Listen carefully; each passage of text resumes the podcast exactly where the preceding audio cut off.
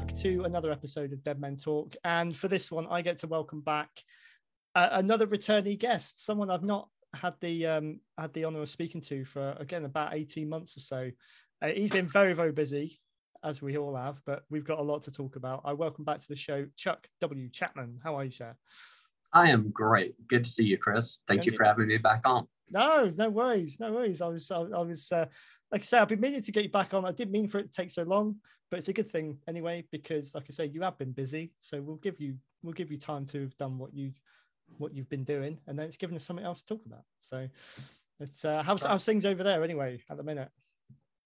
Oh, good. COVID's finally subsiding a bit, so that's a good thing. Yeah, everything's kind of opening back up, I suppose. You know, even though we kind of still don't know what the future holds. It's fun and games over here, I'll tell you. But I think it is everywhere. So I think it's just one of those things we're going to have to live with. You know. So.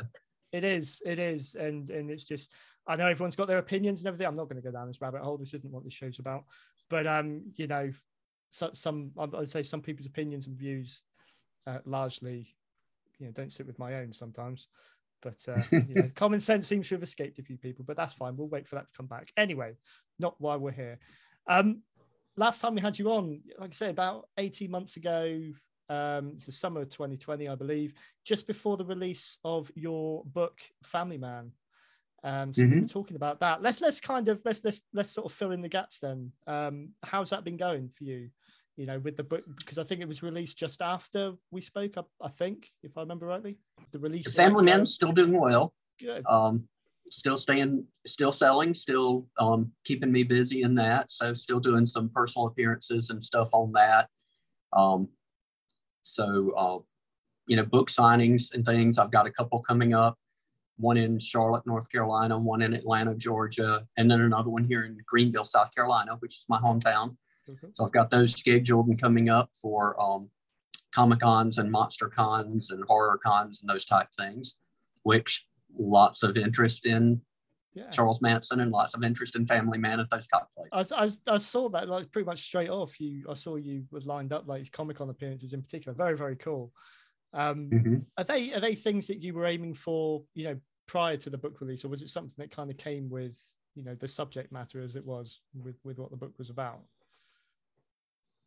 Yeah, I mean, I enjoy doing those. I've gone to those for years as a fan. And then now that I'm, you know, writing and doing films and that type thing. So I've been going to them and selling films and everything for several years, and now the books and stuff. So They're super enjoyable. I mean, you meet great people. You have a good time. So if they're around, I highly recommend people go to them.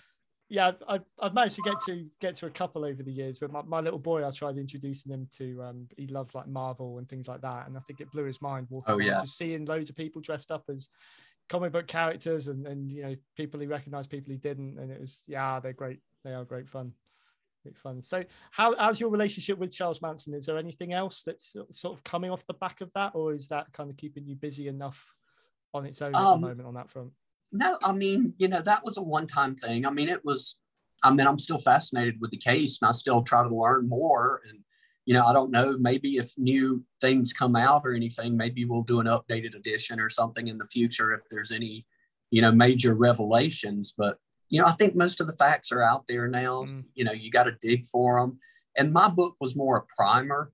It was so that people that really weren't interested in digging deep could still get a good sense of what I feel like the truth was instead of what had been portrayed as the truth all these years.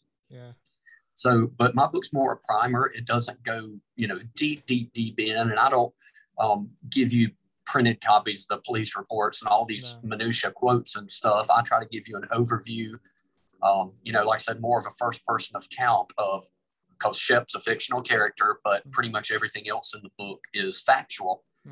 And historical. So a lot of things that weren't brought forward over the years, and things like books like Helter Skelter and The Family and all these big popular books that everyone thought was the truth, you know, a lot of those things are very disputed. And I think I present a lot of evidence that those weren't necessarily the truth, at least not the whole truth, as far as motive and everything goes, for sure. So you know, if people read my book and want to get more interested, then I give some things in the back that you can look up. Okay, here's where I got some of my facts. This is where you can dig deeper type things. Mm. But if you want to read it more as just like a novel, as a straight story through, then that's what this one is. This one's great for that. And, you know, if you don't want to spend weeks and weeks digging through details, then I give you the highlights. I give you, this is what, if you had been there, this is the way you would have seen it happen. Yeah. Yeah. I remember when we last spoke, you reminded me, actually, I've got Helter Skelter, the book that I've had for a few years now. Still haven't picked it up, I must admit, because it's quite a big tome. And I think learning what I did from yours, even though, like you say, it is a work of fiction, I almost felt satiated then. I was like, you know what, even if that's the only book I read on it, I'm happy. So job done. So, well, thank you. No worries. And I also like the fact that personal shout out. That's this, by the way. That's that. And if you check out what's written across his head, I personally like that as well, because my podcast actually gets a shout out. So, you know, there you go. All publicity is good publicity. So, well, you were actually the first. I've done quite a few since, but you were the first person that interviewed me on the book. Oh, okay. The book had just been released when we talked the first time. Yeah. So that's how that got on there, because I don't think even. Yeah, I don't think the print version was even out. I think you read the PDF version. I did. Yeah. So yeah. But no, I really appreciate that, and it's just great every time I see that flash up. I'm like, yeah, you know, it's all good. It's all good. Let's move on then. Let's try and fill in the gaps of what's been happening since, starting with this little beauty here. You can see it. Yeah, Girls and Cars and Things That Matter. Yeah, it's amazing. I mean, I'll let you obviously, you know, sort of introduce it. I will say it's brilliant. Still on my playlist. I was giving it a whirl. Awesome, thank you. Today. But yeah, you just tell us a little bit about that, sort of how it came about and what it's about and all that. Well, I was a recording musician or performing musician for years and years and years, and I really hadn't done a lot with it in the past, say 10, 15 years. I mean, I'd been playing at a couple of churches and stuff. I'd done the occasional show here and there, but for the most part, I hadn't done a lot with my music over the years. Over the past 10 to 15 years, I had done quite a bit the previous 10 to 15. And so I wasn't sure if anyone would care. You know, I had these new songs that I'd written over the past several years. And I was like, you know, I'd like to get these out. I would like to put these on CD and get these out so people can hear them, but I don't know if anybody even cares anymore, because the music scene has changed so much in that time that I'm like, you know, my music is definitely not hip hop. It's definitely not rap. No. So, you know, I'm like, I don't know if there's a market for it, but I decided I would do this little 4-song EP and put that out and see if anybody cared, see if anything happened. And it's done extremely well. I'm at my YouTube channel. I've gotten up to over 500 subscribers. So subscribe there. YouTube.com/c/Chuck W. Chapman Music. I'll do that. And I'll put it in. Awesome. Yeah, if you can put that up, that'd be great. Yeah. You know, so we got 2 videos off this CD and one of my really old videos up there, off of some previous stuff. But the videos have gotten great views. Sorry, my side light went out.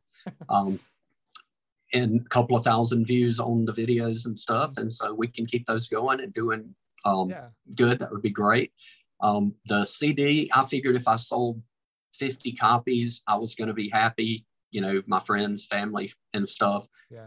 So far, the CD's sold between digital and physical sales a little over 5,000 copies. Wow. I released it totally independently, totally on my own with no label help, no real fanfare or anything, just kind of put it out there to see what was happening, if anyone would care. And, you know, apparently there's still a market. So I'm glad that there's still a market for real rock and roll. Absolutely. I was going to actually bring that, because this isn't something we really touched on in the last time we spoke. I think I might have mentioned that you were a musician as well, but we didn't really go down that avenue. Your type of music, your style, you hit the nail on the head there. It is quite a, I wouldn't say, you know, retro necessarily, but it's definitely a style I grew up with. So, I mean, that's one thing that really drew me to it. What were your influences musically that sort of brought you to this point or this kind of style?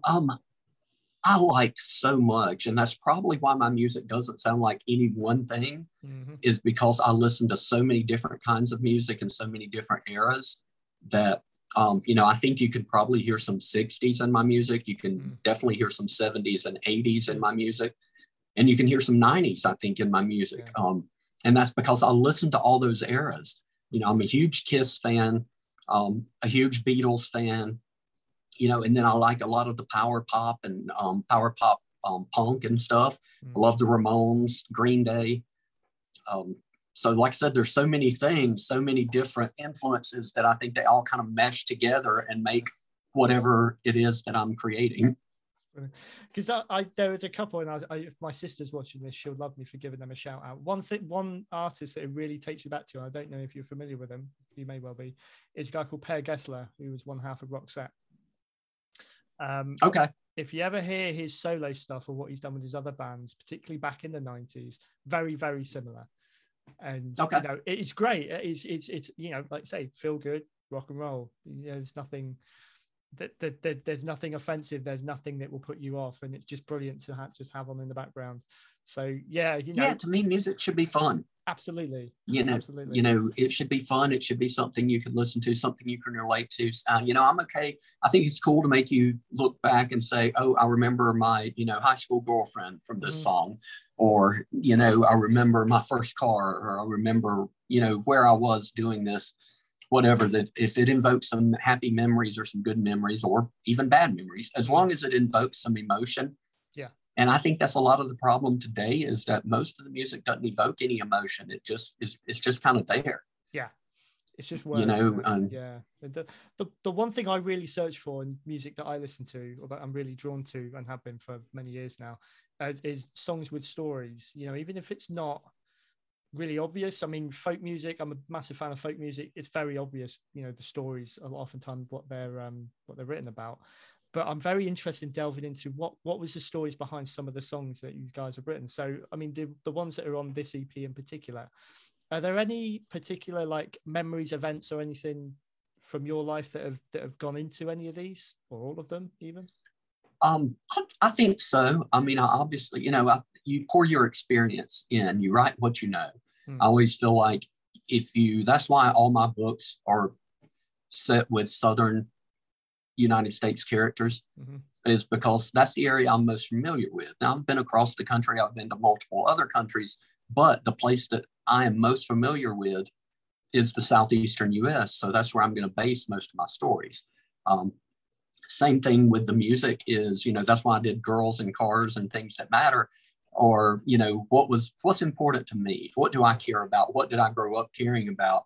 And when I was in high school, when I was in college, and, you know, forever, the things that mattered were my cars, my girls, you know? So, you know, because like I said, it seems like you relate, or I relate things back, probably shows what's wrong with me, is that I relate things back to, okay, what girl was I dating when this happened? That's fair enough. Yeah, I can get it. You know, who was I with at this time or whatever? And that's kind of how I mark periods of my life, which is probably sad if you really think about it. It's probably no sadder than what I do, to be fair, because it's all based probably on either what movies were out, or, you know, I was a massive wrestling fan growing up. So it'll be like, okay, what was Hulk Hogan doing at this point? You know, kind of thing. And I can't remember what, you know, I can take myself back there. So now we've all got those.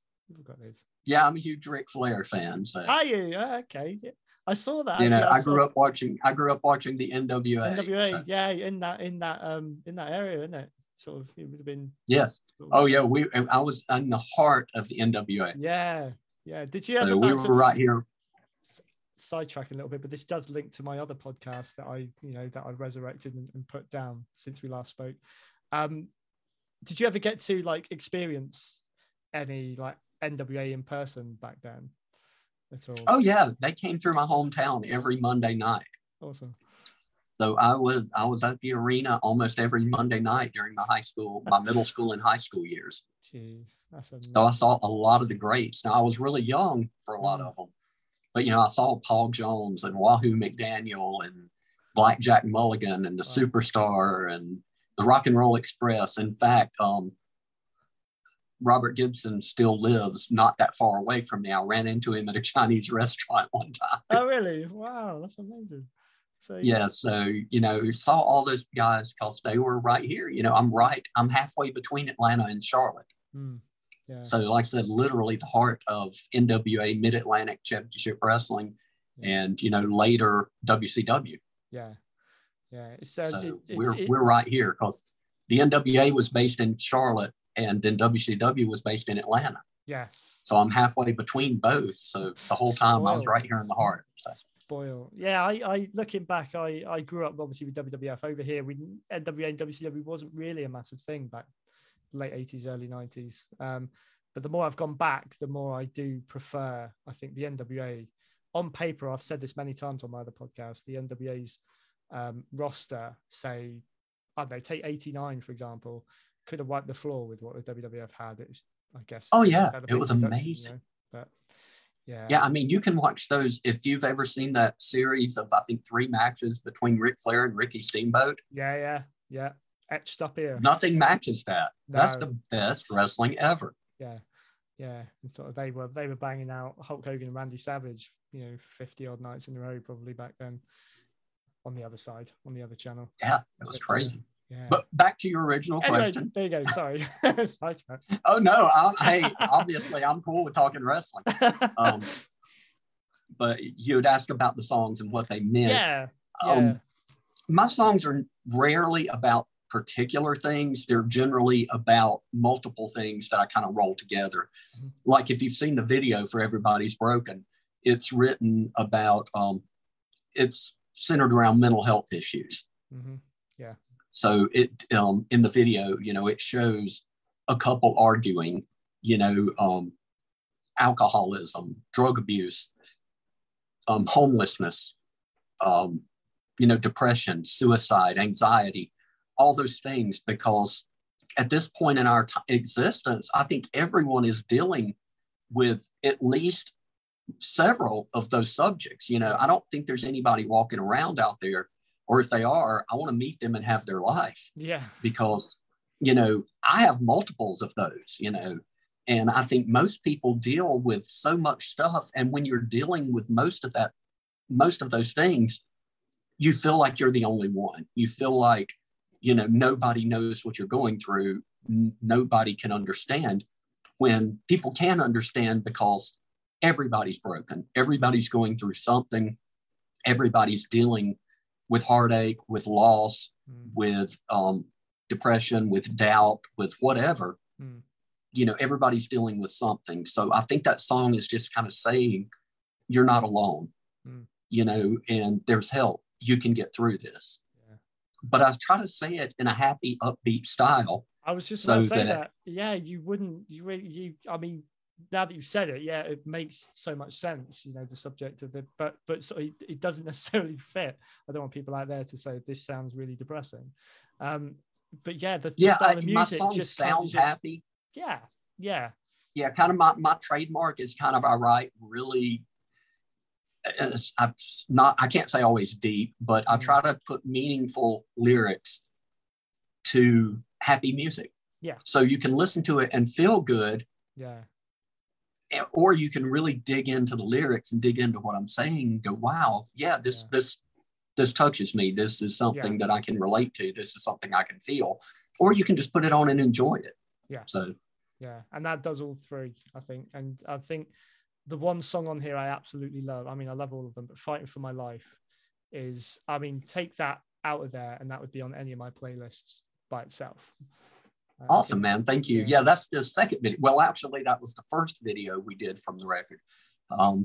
And that song is about, and what's weird is this song was written about 20 years ago. Okay. But I never recorded it. I never really played it live. I just kind of wrote it and just kind of set it back going, I don't know what to do with this.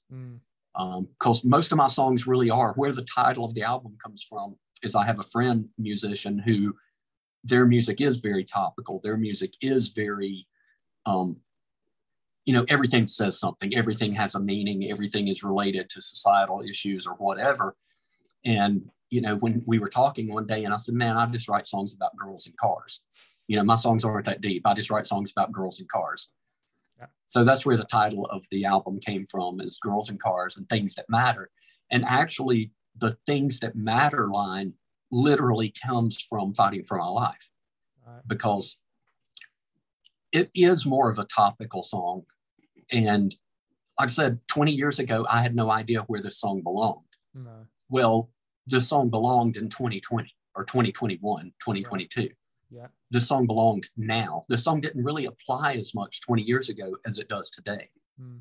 In the fact that, you know, it's talking about don't let the government control you. Don't let the government tell you how to live your life.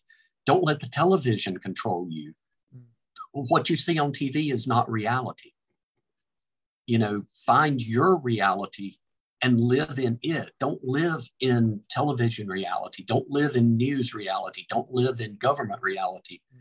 Live out here in the real world where the rest of us are, yeah, because I think it's so easy to lose yourself in all of the stuff, you know, in all of this confusion and all of the stuff going on. Mm. It's so easy to lose yourself, and you don't know who you are anymore because you're so tied up in what's going on in the world. Mm. Yeah. So that's what Fighting for My Life is, you know. Don't listen to your TV screen. Don't listen to your government. Don't listen to your media. Listen to your heart. I listen to the song. Just tie that on there. But yeah, I think music to me, I grew up for years. I would just listen to music every moment of the day when I wasn't in school, you know, or I wasn't watching wrestling. I would have music on. I took something from it. I didn't really know what. And as the years have gone on, it's been really, really important to have music to, it almost like, not to sound cheesy, it centers me again. So whereas I found writing that was therapeutic for a particular part of my life, music has always been there to kind of just, okay, when I need to escape, I feel like I was escaping from the real world, but probably what you brought forth there is actually, I was probably distracted by everything else that was going on, and I needed that connection back. And I can totally see where that comes from with this song. And it's almost like a sentiment like that probably is timeless, because you can put your own meaning to it at any point. Really, even outside of what's going on at the moment, people can always find a meaning of their own in sort of any music. Right. And I do feel, you know, like I said, sometimes you have to fight to get yourself back. Yeah. It's so easy to lose yourself. Mm. And even take away that. Same thing, it comes back to relationships even. Mm. You know, you get embedded into a relationship with someone and you end up losing who you are, yeah, in that relationship. So it's so easy to lose who we are. And I think, yeah, that's what Fighting for My Life is about, is, you know, sometimes you got to really fight to figure out who you are as a person, who you are inside. Yeah. Yeah. And I say, I can't relate more to that than at the minute. So, you know, hence the reason why I think I've gravitated particularly to that track. So sticking with the music side for a moment, before we sort of change tracks once again, is there plans for more? Sort of, you know. Yes, actually, from this, I actually picked up a record deal with a company called Bentley Records, and we will be hopefully in May. I have 10 new songs written. We've been rehearsing for a couple of, probably 2 or 3 weeks now, trying to get those songs together. Plus, we have a couple of live gigs to play, so we're still getting that together as well. Cool. But hopefully, May, June of this year, we'll have a full-length CD coming out on Bentley Records. Awesome. Awesome. Congratulations with that again, by the way. Thank you. So that's amazing news. Amazing. How do you juggle everything? Because, you know, I've just before this, I've found out you got a day job as well. You write, you play music. I do have a day job. How do people ask me how I do this with kids? How do you do all of that? You know, I think one of the things I hate to hear people say is, I would love to do that, but I don't have time. Mm.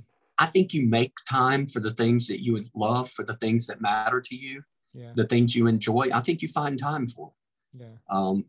You know, honestly, I can't tell you. I don't know how I do it. I look back sometimes and go, I ask myself, how do you do this? Mm. You know, how do you fit this in? Because it does seem like I have more than 24 hours in a day sometimes. Yeah. But like I said, it's passion. And I think if you love something, if you really enjoy it, I think you find time for it, yeah, you know, no matter what that is. And I mean, you know, I still have a personal life. I still have, you know, things that I do besides these things. Mm. You know, I'll go to a concert, I'll go to a wrestling event, you know, but I don't bury myself in those. I don't drink. I don't smoke. I don't do drugs. I don't have a boat. I don't play golf. You know, this is my thing, you know, so if I want to get away, like some people, you know, they go play golf every weekend or whatever. Well, I'm probably writing songs, or I'm writing books, or, you know, coming up with an idea for a movie, or I'm acting in someone else's film, or that type thing, because that's my release. Like I said, where some people bowl, or some people play golf, or some people go boating or fishing or whatever. So I don't do those things. This is my leisure, even though it's work, even though it's, you know, I'm creating, I'm doing something. It's still, this is where I relax. This is where I let go. Because my average work day is hectic, is crazy, is frustrating. So this is my downtime. I don't watch television. Okay. You know, people... You don't miss it much. People, I think... Yeah, you know, people talk about all these shows. And I mean, I can't say I never watch television, but I probably watch less than 6 hours of television a week. Mm-hmm. Yeah. You know, so less than an hour a day. And I think, well, you know, if you watch every episode of 10 different shows, you could have written a book, you could have recorded an album, you could have acted in a play, you could have done all these things that you spent watching TV. Yeah. You know, so I think that's where it comes from, is I just don't do a lot of the things that other people do for leisure. This is my leisure. Cool. Even though it's working leisure, this is my leisure. You know, it pays off. You know, I love to play the guitar again, not sound like when I get the chance. You know, I take myself, I work from home, so if I have a lunch break, you know, I sometimes I do sit down and I just get one of the guitars off the wall. What I'd love to do though is I've got ideas bouncing around. I've got loads and loads of sort of songs that I've started writing a few lines for, and that tips for disciplining yourself or finding that sort of creative space. What works for you in terms of, you know, songwriting? Does it just come to you at randomly, or do you set aside, you know, a time and a place to do it? Mostly it just comes to me. I rarely can sit down and write a song. Now I can sit down and write books or poems or short stories or whatever, but I rarely can sit down and write music.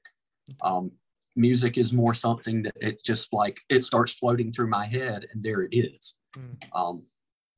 So it's hard for me to give tips on that. Now, you know, if you do it. It's not going to be good all the time. In fact, it's going to be bad most of the time. But I meant legit, you know, I mean, I have, I think through the years with different bands and stuff, I think I have 5 CDs worth of material out there that I've written. So probably you're talking 50 songs roughly. Well, that is from, I've probably got 200 that I've written that are garbage. Okay. You know, I'll just stick in a folder somewhere and go, okay, maybe I can use a line or two of this sometime. Yeah. You know, or maybe this can get rewritten. Or in the fact of Fighting for My Life, I didn't think it was garbage. I just didn't think it was time. It didn't fit what I was doing at the time. So it didn't really, like I said, I thought it was a good song, but it wasn't right for any projects that I was working on at that time. You know, but it came back 20 years later and it was perfect for this current project. Yeah. And people like it. It's a really, I feel good about the song. I think it's a great song. Yeah. And, you know, I've had a ton of people that say they thought it, that they did. So, you know, I think you are your own, or should be your own worst critic. Yeah. So that's why, you know, I mean, there's some people that I put stuff out, you know, people hate, you know, especially like the movie. I've had people say it was terrible. Then I've had other people say it was great. You know, it's according to what you like. Yeah. And I mean, that's, you know, it's a B movie. It's not supposed to be a Hollywood production. No. You know, so some people don't see that. Some people try to compare it to a big Hollywood production. Well, it's not going to work that way. No. You know, look at the story. Do you enjoy the story? If you enjoy the story, then it's a good movie. Yeah. You know, you don't have to necessarily have $1 million invested in a movie to tell a good story. No, and I was more focused, and I'm always going to be more focused on telling a good story, mm-hmm. whether it be movie, book, song, whatever. To me, the story is what's important. Yeah. Segues nicely onto the next segment, actually, to be honest, because we'll talk about... Yeah, I planned that. You did, yeah, I'm sure you did. It's your latest release, your latest book release. Must admit, it came out of nowhere for me. There we go. I was hoping you'd do that. Freak on the Moped. Fantastic title. You don't need anything more explanatory than that. Yeah, people ask, what is Freak on a Moped about? I'm like, well, it's about, a freak on a moped. Exactly. There you go. In a few more words, just give us a flavour of obviously without giving too much away, introduce us to the story. Firstly, just give us a rundown on the, the synopsis, as it were. Yeah, it's a sheriff of a small town in South Carolina and her son, who is her reluctant deputy, and then she has an older deputy that is about to retire. They're there because basically they can sit around and do nothing. It's a small town, nothing ever happens. Occasionally you'll need to go keep a drunk from, wanting to slap his wife, or kids from drinking behind the local supermarket. And that's basically the duties that they've had for several years. And they're fine with that because the son doesn't want to be there. The older deputy's just sitting there waiting for retirement. And the lady sheriff has worked in big cities before, and she's just burned out. And so she's happy sitting there watching television most nights. And like I said, getting the occasional, DUI or drunken disorderly call, or, a teenager has rolled somebody's house. And that's what they're happy with. And then all of a sudden, this guy on a moped comes through and starts killing people. So now they have multiple murders to try to solve, and they're very ill-equipped for it. So she has to kind of dig back into her training. The older cop has to kind of go, okay, I've got to get one more case done before I can retire. So he gets serious about it. And now her son, who is the younger cop, who wanted to be a surfer in California, but really wasn't very good at it. Yeah. So he came back home and really kind of had nothing to do. So he ended up working for his mother. Mm-hmm. But now he has a purpose. So it kind of refocuses them so that now they have a purpose of what they're doing, and they're all kind of revitalized. But at the same time, they're having to figure out how to be real police again. Yeah. And so the story, I think, but it goes deeper. There's some comedy in there. It's obviously with a name like Freak on a Moped. It's got some dark comedy in there. Yeah. But I think it tells a very intriguing story as well. So it, again, deals with relationships between a son and a mother, between a couple of the characters get romantically involved. So the relationship between them, and then the relationship between the freak on the moped and the other people in the story. Because, of course, there's a reason he's doing this. Yeah. Other than the fact of the first person that he kills, they ask, why are you doing this? And he says, because I'm a freak on a moped. So, but the reason does run a little deeper than that. So we get into that in the book. It does. And, I'll ask about inspirations behind it. But firstly, this book, it brought back memories of probably every sort of classic 80s horror film. And that's what I grew up on, was the 80s and 90s slasher films. I grew up on Friday the 13th and Halloween and Texas Chainsaw Massacre and Scream and, Nightmare on Elm Street. Yeah. So that's what I enjoy. So again, I think you write what you know. Yeah. And those were an intimate part of my teenage years. Mm. And so that's what I knew. So that's what I enjoy. That's what I like. Mm. But I also like getting into the psychological aspect. I mean, whether it be the Manson book or the moped book, both those, I think, really delve into the psychological aspect of those characters. Yeah. Yeah. And there really is a backstory to this, which you do find with a lot of these, these classic horror films. They may look cheesy and that on the surface, but there is a narrative and there is a reason why these things are happening. And it does take just a little bit of time for that to come out. You perfectly, I think, do weave that story, you know, tell that story through it. You don't leave us hanging till the end. You do in some respect, but you do kind of hint throughout the book, and that's what really, I think, kept me hooked on it. And another thing is, you've broken it up again, not to give anything away, because people will realize this when they start reading it. You put it into two parts, mm-hmm. and just because it was going through at a fair pace, and I was kind of thinking, just when you think you got to the end, I forgot actually there's more of this book to go. You know what? What else can happen here? And which I thought was, again, it was brilliant. It kept me hooked. But there, you say at the end, this is kind of one thing I wanted to bring up, is there's a reason for that. Quite an mm-hmm. interesting reason why you put it in two parts, and an interesting way that this story initially came to life before it was a book. Do you want to tell us about that? Yeah, it was originally conceived and planned as a film. So as a movie, it was going to be the first film that I did. And I wrote it as a screenplay. And that was part one of the book. So part one was the screenplay for the film, and the film was actually recorded. It was completely done, except for I had worked with an unsavory director / editor, and he ended up disappearing with all my footage. Mm. So after almost 4 years of trying to retrieve the footage to try to salvage the film, I sort of just gave up. It was going to come down to me having to get legal action and sue him. And honestly, I don't think he has enough to go after to make it worth my while. No.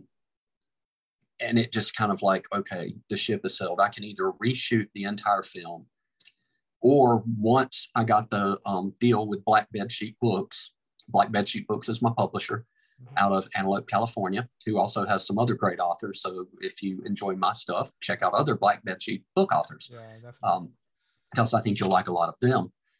And once I got the Family Man deal, Family Man did well enough that Black Bedsheet offered me a deal for several more books. So the first one I approached him with was like, okay, I had this movie deal. It fell through. I love this story. I want to tell this story. I think it would make a good book. So I pitched him the concept and all, and he was like, yeah, sounds great. Let's do it. So that's where I just took the script basically and changed the script into did a novelization of my own script. So that's where that came. Wow, it may have been better without the bright light, mightn't it? Who knows? It's all good. Probably should have left it off the whole time. So that's where part one came from. And, you know, if you're writing a horror movie, you always set it up for a sequel. So you always kind of got to leave it hanging at the end. Yeah. So, of course, part one, you think it's done. We give a pretty good conclusion to part one, but there's that little but something. You know, so you're thinking, I think something else is there. Yeah. So basically part two, at the time, now I did not have a sequel planned out. You know, you just always set a horror movie up with a at the end, just in case. So there was no part two. So when I was writing the book, like I said, I adapted the script into the novel for part one. And then I'm like, okay, two things. Scripts are always shorter because when you're filming, you know, you've got a lot of empty space where people are running or you know, whatever, where scripts are a lot shorter than novels are. So there really wasn't enough for a full-length novel. So I decided, okay, now's the time, you know, now I'm going to write part two. So the sequel, what would have been the sequel to the film, or what finished telling the story, was part two of the book. And honestly, I didn't know what happened. When I wrote part one, I wasn't even sure who the freak was going to be at the end. No. So part two, those characters told me what happened. I mean, that's the way I write, is I'll have a basic concept in mind. Yeah. And then I let those characters tell me their story. Yeah. Yeah. Same here. A couple of my books, or one book in particular, was completely done like that. I don't sit down and plan mine. but one is made up of all these different stories that literally just came out of nowhere, and I had the most fun with it. And I think it's nice. Yeah, well, I mean, it keeps me intrigued, and that's what, you know, I think, I feel like, okay, if I'm intrigued, if I want to know what comes next, then hopefully my readers will want to know what comes next, and they'll be intrigued. And if I'm invested in these characters, they hopefully they will be invested in these characters. Yeah. Because again, you know, sometimes you start writing stuff you think's a great idea, and you get, you know, 50 pages into it, and you're not interested anymore. No. Well, if you're not interested, then that means your readers aren't going to be interested. So that goes in the scrap pile, or that goes in the, okay, I was practicing pile. Yeah. You know, and maybe you'll bring one of those characters into another story. Maybe you'll revise that story into something else, or maybe that was just practice and it just sits there forever. Yeah. But, you know, generally that's what, I'll have a basic idea, but I rarely know the ending of my stories. No, that's cool. You know, I may have an idea how it's going to end, or I may not. And then, like I said, I'll let the characters tell me how that story ends. So I was going to ask, actually, how difficult was it to leap back into, you know, pick that story up from where you had left it? To, you know, by the time I got through with the novelization, like I said, I wanted to know what happened next. I was like, I'm ready. I want to know what happens next. So it really flowed really fast. It really came really quick. I probably wrote the part one, the novelization part, in a little over a month and a half, just because I had everything there. Yeah. I had to fill in some blanks, of course, because again, you're going to have a lot of visuals in a movie that you're not going to have in a book. You've got to describe those visuals. So, you know, I had to add some, but I had the script. So all I'm doing is adapting a script. Yeah. Part two, though, you know, I had nothing. So it probably took, though, 2 months, three maybe at most. And I did very few revisions. I went back and read it, you know, because I guess you do the same. Once you're finished, you go back and read the whole thing again to see, does this tie together? Yeah. Does this make sense? Yeah. You know, do I still like it? Yeah. And I did the same thing with music. Is I'll write a song, and then I'll kind of put it away for a week. And if I'm humming it, if I'm kind of singing that song to myself for that week, then I'm like, okay, this is a good song. I need to pull it back out and let's finish it. Let's do something with it. Yeah. Where if I'm finished it and I just kind of forget about it, again, that shows me if I'm not interested in it, then why would anyone else be? Yeah. Yeah. No, I totally get that. And it's great to hear that kind of creativity goes over, you know, both things that you do with the writing and the, and the music. And you, like you said earlier, you are your own worst critic. So if I've got 2 or 3 books on the go over the last couple of years that I've started and stopped, mainly because, you know, one thing or another over the last couple of years, my inspiration hasn't been where it used to be. But it's like, if I don't pick it up again, I'm not invested enough. Right. Like you just said, you know, if the reader, and that's one thing about this book, like I say, it was pacey, which is brilliant because I don't have the biggest attention span when it comes to reading, or the most time either.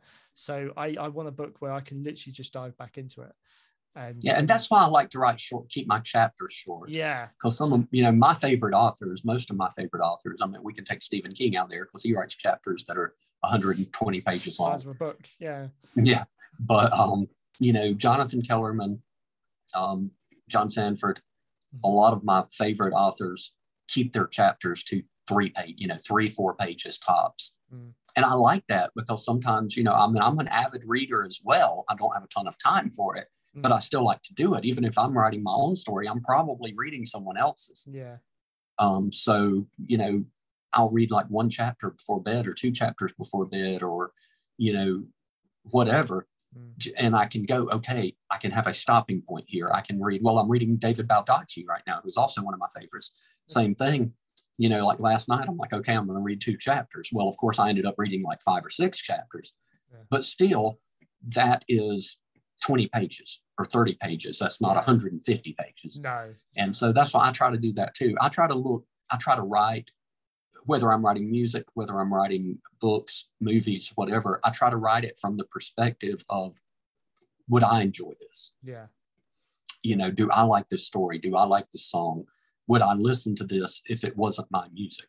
Would I read this if it wasn't my book? Yeah.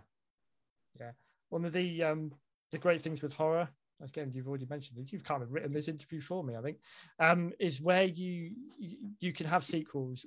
Probably in the movie world, you had needless sequels, you know, too many just to keep the series going. As long as they're making money, they're going to make sequels. Exactly.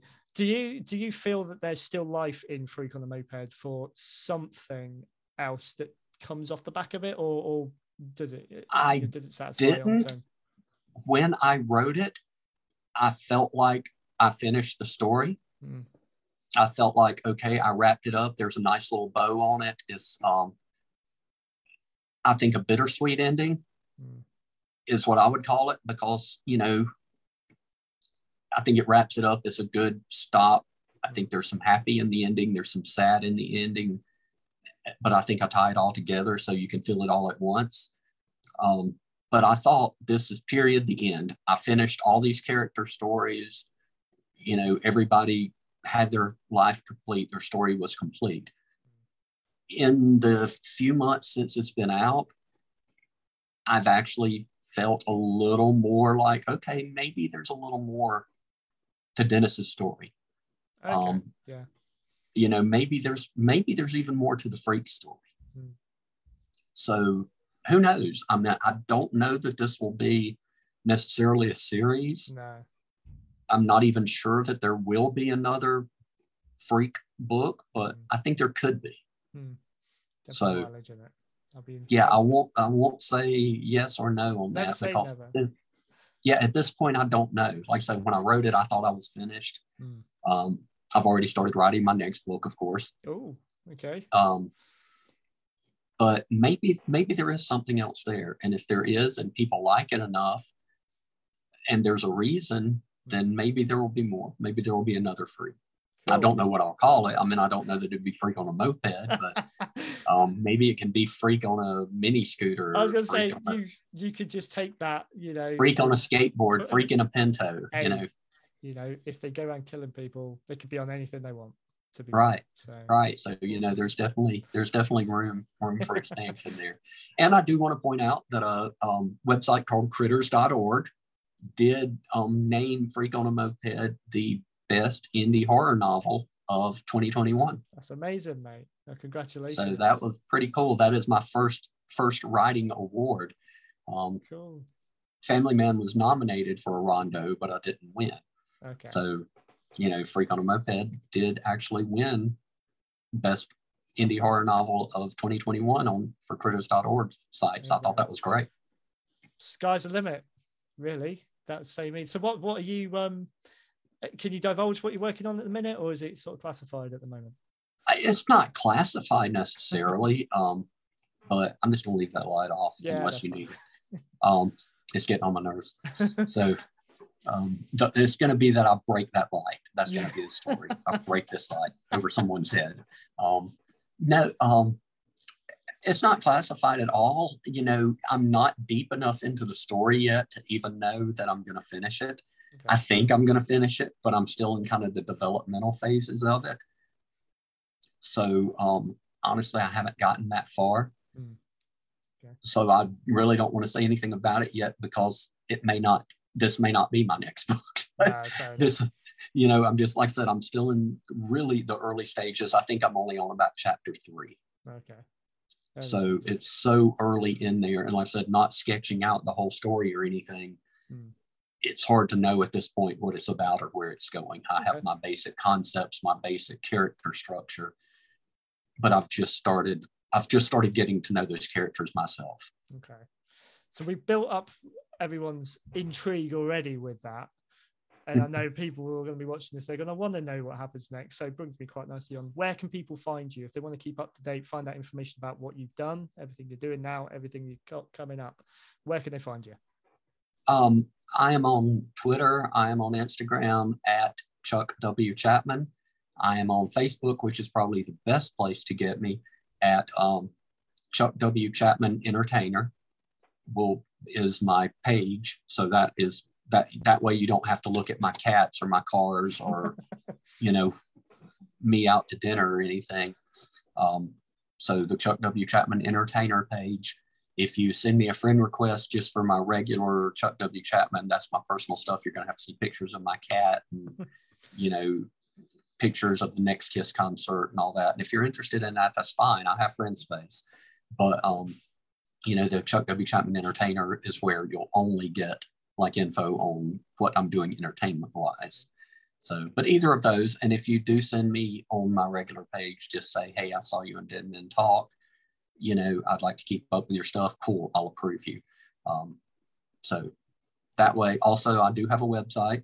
I don't maintain it anywhere near as well as I would like to or need to, but it is chuckwchapman.com. So it is there, and you can link to my other sites through there. And you can, I think, purchase music and stuff through there as well. So all of those, and also YouTube, of course, Chuck W. Chapman Music. So yeah, definitely. And yeah, I'm sorry, I forgot one. Also, Foam, F-O-A-M, Productions Films on YouTube. And that way you can find some of my short films and some of the documentary stuff that I do. I did a documentary where I spent a night at the Lizzie Borden house. And I've got a new documentary coming hopefully soon, if I ever get time to edit it, hopefully within the next few months, of where I spent a day at a place called The Omen House, which is not where the movie The Omen was filmed, totally different. Omen, O-M-A-N.